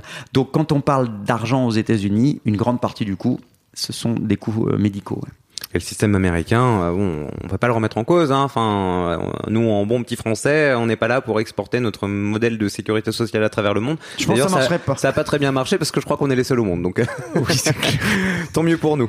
Puis quand tu vois ce qu'Obama s'est pris dans la gueule avec Ah. Obamacare, ouais, ça a été compliqué. hein. C'était Il a été compliqué. déconstruit surtout en grande partie par Trump. Donc, Non mais tu vois par exemple euh, la PMA euh, pour les pour toutes les femmes a été ouverte maintenant euh, euh, quand les, les, les femmes qui voulaient y avoir recours allaient euh, en Belgique ou en Espagne ou dans d'autres pays pour pouvoir le faire bah, ça leur coûtait entre 15 et 20 000 euros euh, bien ces, ces frais là de procréation médicalement assistée en France ils vont être pris en charge par la collectivité Ouais, c'est très bien. et c'est la fierté de la France aussi d'aider euh, euh, les familles qui ne le peuvent pas euh, alors euh, que Quelle ce soit soit leur pour des raisons de stérilité ou euh, euh, pour des raisons d'identité sexuelle. Voilà, c'est de- c'est de les aider. Donc, je ne sais pas si un jour la GPA existera en France. Ce qui est sûr, c'est que la partie, bah, un accouchement, par exemple, eh ben, les personnes qui euh, auront recours à une GPA, si un jour c'est légalisé en France, bah, l'accouchement ils le paieront pas. euh, voilà, et c'est normal. C'est comme ça que ça se passe. C'est la solidarité nationale. Le, le, le don d'ovocytes aussi, ça, ça a un coût dans le processus de GPA. Aujourd'hui, en France, le don d'ovocytes de sperme est gratuit.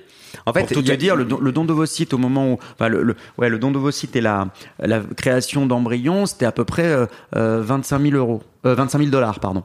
Euh, et après, on, je parle pas du transfert d'embryons, je parle pas du. euh, tout ça en de- France, voilà. voilà, c'est pas facturé. hein. Et c'est des, voilà, c'est ça qui, qui coûte beaucoup d'argent. Et mais après, j'ai bien conscience que nous sommes, euh, nous avons la chance d'être très privilégiés, d'avoir pu nous permettre euh, ça. Euh, C'est pas donné à tout le monde, ça c'est et, sûr. Et après, euh, moi, je connais des amis qui étaient propriétaires d'un d'un appartement ou d'une petite maison, euh, qui ont décidé de vendre, de redevenir euh, locataires et euh, de, de mettre à profit une partie de cet argent-là pour se lancer dans l'aventure de la GPA. Euh, oui, ça coûte de l'argent. Mais oui, il y a aussi des possibilités de réinventer son quotidien pour euh, pour y parvenir. Ok. T'as entendu beaucoup de darons euh, forcément dans ton Oui. dans ton podcast et tu sais que quand il y a un désir d'enfant très fort que ce soit chez un homme ou chez une femme, parce qu'on a tendance à penser, c'est pour ça que c'est formidable qu'un podcast comme le tien existe, on a tendance à penser que c'est toujours les femmes qui ont envie d'enfants et que, et que les hommes non. Euh, c'est voilà, c'est évidemment une bêtise de penser ça, euh, parce qu'on peut avoir une envie, un, un, un instinct paternel pour le coup, on parle que de l'instinct maternel que toutes les femmes n'ont pas, et, et on nie un peu l'existence de l'instinct paternel, et je pense que quand on a vraiment cette envie au fond de soi, on arrive à trouver des, des, des moyens, des ressources pour mener à bien euh, son, son projet de parentalité. Mais attention, on le redit, pas à n'importe quel prix, toujours dans une démarche éthique et respectueuse de la femme. Ça, c'est important de le dire. Comment se passe votre rencontre avec, euh, avec votre petit garçon? Alors là, c'était euh, c'était un moment magique parce que C'était sortez les mouchoirs. euh, alors d'abord on a on a eu peur de ne pas arriver à temps parce que Oh. euh, on avait prévu d'arriver ce qui nous était indiqué par l'agence à peu près 15 jours avant le terme prévu sauf que presque un euh, trois semaines et demie avant le terme prévu là on a un coup de fil de Whitney euh, un mardi soir je me rappelle il devait être je pas minuit ou une heure du mat je m'étais endormi euh, et elle nous dit euh, euh, les garçons euh, venez vite je crois que ça va pas tarder. Elle elle avait eu un rendez-vous chez sa gynéco le, un peu plus tôt et, et elle commençait à avoir des contractions. Et là, branle-bas de combat, on n'a évidemment pas dormi de la nuit. On a, on est allé sur internet ch- choper un billet d'avion, euh, le premier. On a fait les valises à l'arrache. Ouais, euh, c'était. euh, alors, euh, l'avantage c'est que les valises Celle de bébés, on Valentin est- était faite. on était organisé. On avait déjà acheté les petits bodys, les couches, les machins. Nous, on a mis n'importe quoi pour nos fringues à nous. Euh, et puis là, on savait qu'on partait pour. euh, une 10 heures de aventure assez exceptionnelle, mais surtout 10 heures d'avion, sans wifi, sans savoir si, Si euh, il allait être était né né. quand on allait atterrir. Heureusement, il n'était pas né. Euh, on est arrivé le, le jeudi. Euh, on a on a fait des on a on a vu Whitney. Euh, Elle avait un peu moins de contractions, ça allait un peu mieux. Elle avait rendez-vous le lendemain, le vendredi. Et là, je me rappelle, on a eu rendez-vous à, midi avec sa médecin gynéco accoucheuse euh, qui la voit. Puis elle vient nous voir après. Elle dit bon, bah écoutez, messieurs, vous serez papa ce soir, hein, avant demain matin, ça c'est sûr. Et du coup là. Là, tu te mets à avoir des frissons un peu quand même. Et puis le soir, dans la nuit, en fait, il est né la nuit du vendredi Bah, au oui. samedi. Le soir, le soir était quand même 5 heures du matin. Oui. Ça, oui. dire qu'on n'a pas beaucoup dormi. on n'a pas dormi du tout On d'ailleurs. avait, on avait- on avait le décalage horaire de toute façon, parce qu'il y a 9 heures de décalage horaire, donc on le sent bien passer. Et, et, euh, et effectivement, il est arrivé à 5 heures du mat. Et on a beaucoup attendu avant que le travail commence. Alors une fois que ça a commencé, là on a été surpris, c'était hyper rapide. Puis ça a duré 5 minutes. Euh, donc c'était Ouais. très très très rapide. C'était son quatrième enfant en fait. Ouais. c'est ça Ouais, c'est ça. Elle avait euh, Quatrième euh, accouchement. euh, trois, mais on a quand même été surpris par la rapidité euh, de, de, de la naissance et, et c'était génial parce qu'on était dans, euh, bah voilà, dans la salle de travail avec, il y avait des infirmières, la docteure et puis il y avait Jacob qui était là, il y avait Ghislain et moi. Euh, on tenait la main de Whitney. Euh, on était quatre en fait, euh, tous les quatre réunis, c'est une espèce de de, de cocon d'a- d'amour un peu. C'est assez, assez, euh, enfin c'est toujours hyper touchant quand on y repense. Et, et donc il est arrivé très très vite, il s'est mis à pleurer. On voit ce petit bébé qui arrive, qui, est, qui a été posé sur la sur la poitrine de Whitney. Euh, là, je me rappelle de, on, on, on l'a, voilà, on le, le- la docteure disait, euh, you can touch him, voilà, vous pouvez le toucher. On avait un peu peur, on sait. Et, et là, avec ses petits doigts, il commence déjà à attraper les nôtres. Et euh, c'est une émotion incroyable. Bah, C'est-à-dire que moi je me suis effondré dans les bras de Jacob, Christophe s'est effondré dans les bras de Whitney, à tout le monde, leur dire tout le monde pleurait et Valentin aussi pleurait, donc voilà. Heureusement d'ailleurs, il fallait qu'il tout, pleure. tout le monde pleurait.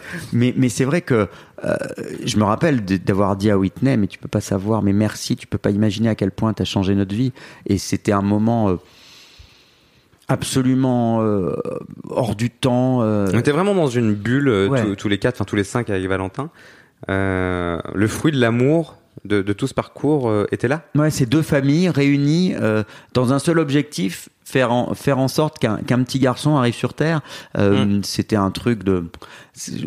c'est- indescriptible ce que ce qu'on a ressenti. Moi, c'est le, le moment le plus fort de, de, de toute ma vie jusqu'à présent, et je pense que ça le restera parce que Mm. il y avait tellement de d'attentes, d'espoir. Pour, pour- Pourquoi tu rigoles, Non, parce que je repense quand tu dis oui, c'était le moment le plus fort de, de, de toute notre vie, euh, au point que Jacob, toujours dans son rôle de, de, de prendre des photos ou des vidéos, euh, l'a fait et c'est génial. Heureusement qu'on les a. Parce que Christophe m'avait demandé aussi de le faire et moi j'étais tellement perturbé, euh, submergé par l'émotion que que j'ai filmé. Il a rien avec mon filmé, en fait. mais en fait j'avais pas appuyé sur rec. Donc du coup c'est très drôle parce que On sur le les voit sur, les vidéos de ridicule. Jacob, on me voit filmer, enfin où je pense filmer en me déplaçant etc. Mais en fait je n'ai absolument rien filmé. C'est pour dire à quel point j'étais très Ce qui est perturbé. marrant, c'est qu'on en avait reparlé. Je disais, mais tu, tu te souvenais plus de la moitié de ce qui s'était passé. en non, fait, hein. c'est c'est vrai que. Moi, j'en ai un souvenir euh, très précis, et toi, c'est le contraire. C'est marrant. c'est- c'est- Si, je me rappelle très bien, mais enfin à rebours en fait. C'est-à-dire que ça a été une telle vague d'émotions que. Euh, voilà, je crois que j'avais pas les idées euh, très très claires euh, et, euh, et c'est assez drôle. Les vidéos de, de Jacob, on, on, on, on me voit quoi. Enfin, Ah on c'est-à-dire te que voit, te- je, t'es- je- t'es- je- t'es je suis dans dans, un état. Ouais, je suis dans un état second quoi. Je, plane. Ce qui, est, ce qui est génial, c'est que hum, effectivement, c'était le résultat de, de deux ans de, pour le coup, d'un parcours long, laborieux, avec beaucoup d'étapes, etc. Mais, mais pour moi, notamment, encore plus que pour Ghislain, je pense, c'était le résultat de d'années et d'années d'attente et surtout d'angoisse de, ne- de ne pas pouvoir être père, en fait. Et je me disais. euh, enfin le le rêve que j'avais depuis gamin finalement Mhm. de pouvoir fonder ma famille enfin ça ça devenait possible ça existait c'était réel euh, c'était pas un rêve c'était pas un fantasme c'était la réalité on allait avoir notre petit garçon et euh, ça a été euh, un cadeau de la vie un truc de un truc de malade vraiment je ça a été un enfin je pense que beaucoup de papas ou de mamans d'ailleurs qui écoutent ce podcast en ce moment savent à quel point le le moment de la découverte de son enfant euh, est, est un moment magique Ouais. Puis ça s'en va pas. Moi, ça fait 15 ans, tu vois, que ma première fille est née. euh, c'est toujours Ah bah oui. l'émotion, elle est toujours là, quoi. Ah tu vois, ouais, elle, non, mais c'est elle reste. Et, et là, et là, tout, en fait, c'est marrant, tout change et rien, rien ne change en même temps, euh, parce que j'avais toujours l'impression de d'être d'être prêt à être papa, et en même temps, tout change dans la mesure où où, où, euh, voilà, il y a quelqu'un soudain de plus important que toi-même, tu te regardes plus le nombril, Ça notamment, devient le centre de gravité en fait de notre vie. et notamment dans mon Euh, métier où j'ai tendance à me regarder trop le nombril, puisque moi je suis présentateur et tout ça. Donc, euh, là, maintenant, il y a une, une vraie priorité dans la vie, c'est c'est mon petit garçon, c'est tout. Hein. Et pour autant, euh, c'est devenu notre centre de gravité, mais on l'embarque dans notre vie. C'est-à-dire qu'on n'est pas du genre à arrêter d'aller au resto, etc. Euh, on allait dans les diners américains avec lui, le couffin, etc. Enfin, on, on s'est pas privé. Et euh, Premier diner, il avait 4 jours. Ah, allez. Non mais c'est ce qui fait Les gens aussi, trouvaient qu'il euh, était trop mignon. C'est ce qui fait qu'aujourd'hui, je pense que c'est un petit garçon plein de vie, hyper sociable, hyper dynamique. On n'est pas peureux. euh, Enfin voilà. Alors bien sûr, hein, quand tu deviens papa, son caractère aussi, je nouvelles pense. euh, craintes. Oui, mais je pense que le caractère de l'enfant vient aussi de celui des parents. Donc euh, voilà, c'est devenu notre centre de gravité, mais on l'embarque aussi dans notre quotidien. On, on se prive pas, et, et c'est pour ça que Christophe dit à la fois tout change et rien ne change. C'est-à-dire que je- on a trouvé, en tout cas nous dans notre famille, un un, un juste équilibre, je crois, qui convient Ouais. à tout le monde. Ouais, je pense. Il y a deux questions que je pose à la fin du podcast. La première, c'est euh, qu'est-ce que euh, vous auriez aimé qu'on vous dise euh, que vous avez appris là depuis deux ans avant de devenir euh, papa? Qu'on nous explique pour euh, nous, nous aider à devenir papa? Ouais. Ah, je, je, je crois, honnêtement, euh, sur cette, ce côté parentalité, je, je pense que j'aurais pas eu besoin de conseils supplémentaires. Moi, ce que j'aurais simplement aimé qu'on me dise quand j'étais plus jeune, c'est que c'était possible. Moi, c'est surtout ça. Euh, et c'est ce qu'on dit aujourd'hui euh, aux jeunes. Et c'est ça que je pense important dans le, dans le discours qu'on essaye d'avoir avec ce livre et, et puis hum, dans les diverses prises de parole que je peux avoir dans les médias ou euh, via notre page Instagram où, on, parle de notre quotidien. C'est montrer à des jeunes qui se découvrent homo, qui se pensent différents, qui se disent qu'ils n'auront pas leur place dans la société, que si, c'est possible. Donc les garçons, oui, vous pourrez devenir papa. Si vous en avez envie, euh, c'est possible en tout cas. Le champ des possibles existe. When you make decisions for your company, you look for the no brainers. And if you have a lot of mailing to do, stamps.com is the ultimate no brainer. It streamlines your processes to make your business more efficient, which makes you less busy. Mail checks, invoices, legal documents, and everything you need to keep your business running with stamps.com. Seamlessly connect with every major marketplace and shopping cart. Schedule package pickups and see your cheapest and fastest shipping options from different carriers. With rates up to 89% off USPS and UPS rates. And with the Stamps.com mobile app, you can take care of mailing and shipping wherever you are. Make the same no-brainer decision as over 1 million other businesses with Stamps.com. Sign up with code PROGRAM for a four-week trial, plus free postage and a free digital scale. No long-term commitments or contracts. That's Stamps.com. Code PROGRAM. Moi, ce que j'aurais aimé qu'on me dise, c'est euh, sois meilleur en anglais à l'école parce que tu vas voir, pour une GPS, c'est hyper utile. Heureusement, moi je parle anglais. Il y a hein. très peu d'interlocuteurs francophones. Nous, on avait la chance d'avoir Bernadette, mais sinon, euh, il faut savoir que par exemple, quand on parle du Canada, en fait, c'est le Canada euh, anglophone. Anglophone, ouais. C'est interdit au Québec. Donc euh, là, j'ai été très déçu parce que moi, au début, je me suis dit, bah bingo, comme ça, on va aller au Canada et je pourrais parler français. Pas du tout. Donc euh, voilà, le conseil à donner pour ceux qui se lancent dans une GPA, prenez des cours d'anglais. Tu t'es pas mis sur Duolingo je sais pas quoi Ah non, non, moi je me rappelle, parfois on faisait des... C'était drôle, on faisait des, des, des Skype avec Whitney, on parlait, etc. Puis Gislain comprenait un truc de travers, puis de temps en temps, euh, dans la conversation, il disait... je dis, mais c'est pas drôle du tout, là, qu'est-ce que tu n'as pas compris ce que je, je pensais avoir compris le truc, mais pas du tout. Pour Bon. savoir compris une blague, ça n'en était pas une. Donc tu vois là, je, je lui traduisais, euh, mais euh, mais moi, tu t'es pas si mal débrouillé quand même euh, euh, aux États-Unis, ça allait. En fait, ce qui change tout, c'est que hum, ce qui est compliqué, c'est au moment où on est à distance. Donc c'est vrai que quand on n'est pas très fort en anglais, c'est compliqué. Quand on est en, en, en physique, on se comprend, les gestes, le regard. Il y a beaucoup ouais. de choses qui passent aussi par le regard. Hein. Elle- euh, Witness, c'est- elle est un peu comme moi. C'est un peu un chat sauvage. Jacob est plus euh, comme euh, Christophe, euh, très content, optimiste, euh, toujours de bonne humeur. Donc du coup, avec Whitney, on se correspondait bien et on se comprenait bien. Ce qui était le plus dur sur la partie anglaise, c'est évidemment euh, tous les, les entretiens qu'on avait avec les avocats, Ouais. notamment qu'il y avait 9 heures de décalage horaire, donc de temps en temps j'avais des rendez-vous à 2 heures du matin pour relire 30 pages de contrat euh, avec euh, l'œil à moitié éveillé. It wasn't really easy, but uh, I, I've been said that French accent was very sexy, uh, Yes. so I don't make any effort. It's okay. It's very good. Ah yeah, it's very good, I know that. My name is Christophe. Yeah, my name is Christophe Beautiful Tall, trop grand in English. Pas mal. Euh, la, la dernière question que je, je pose à tous mes invités, c'est euh, si dans 10 ans, euh, Valentin écoute ce podcast, il aura 12 ans, il sera en pleine adolescence. Ouais, salut. euh, Ouais. Il dira ouais j'ai deux papas c'est nul ou alors j'ai deux papas c'est super. Qu'est-ce que vous avez envie de lui dire?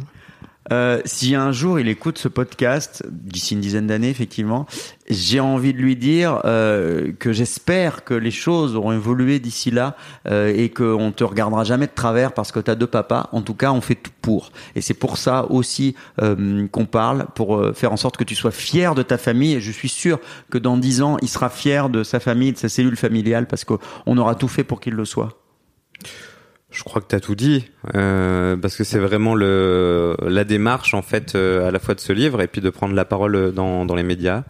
Euh, donc oui, je crois que c'est c'est exactement ça. Donc on rien à espère, ajouter. on espère que tu es fier de tes darons, mon Valentin. Voilà, on t'embrasse.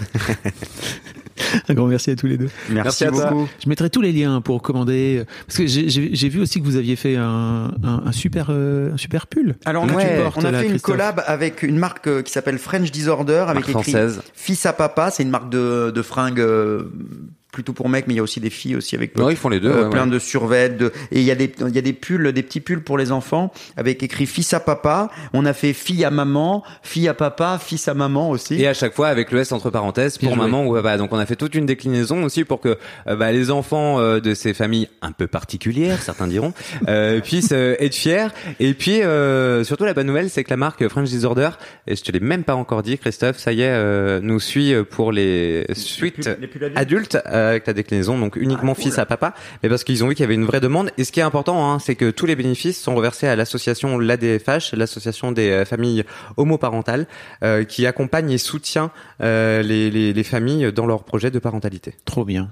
Ben, Bravo à tous les deux en tout Ah cas. bah, avec grand plaisir. Merci Merci, à toi. beaucoup de nous avoir écoutés. On est bavard. Hein. Non mais c'était c'est le but du podcast. Bon, bon courage pour le montage. Je monte quasiment rien.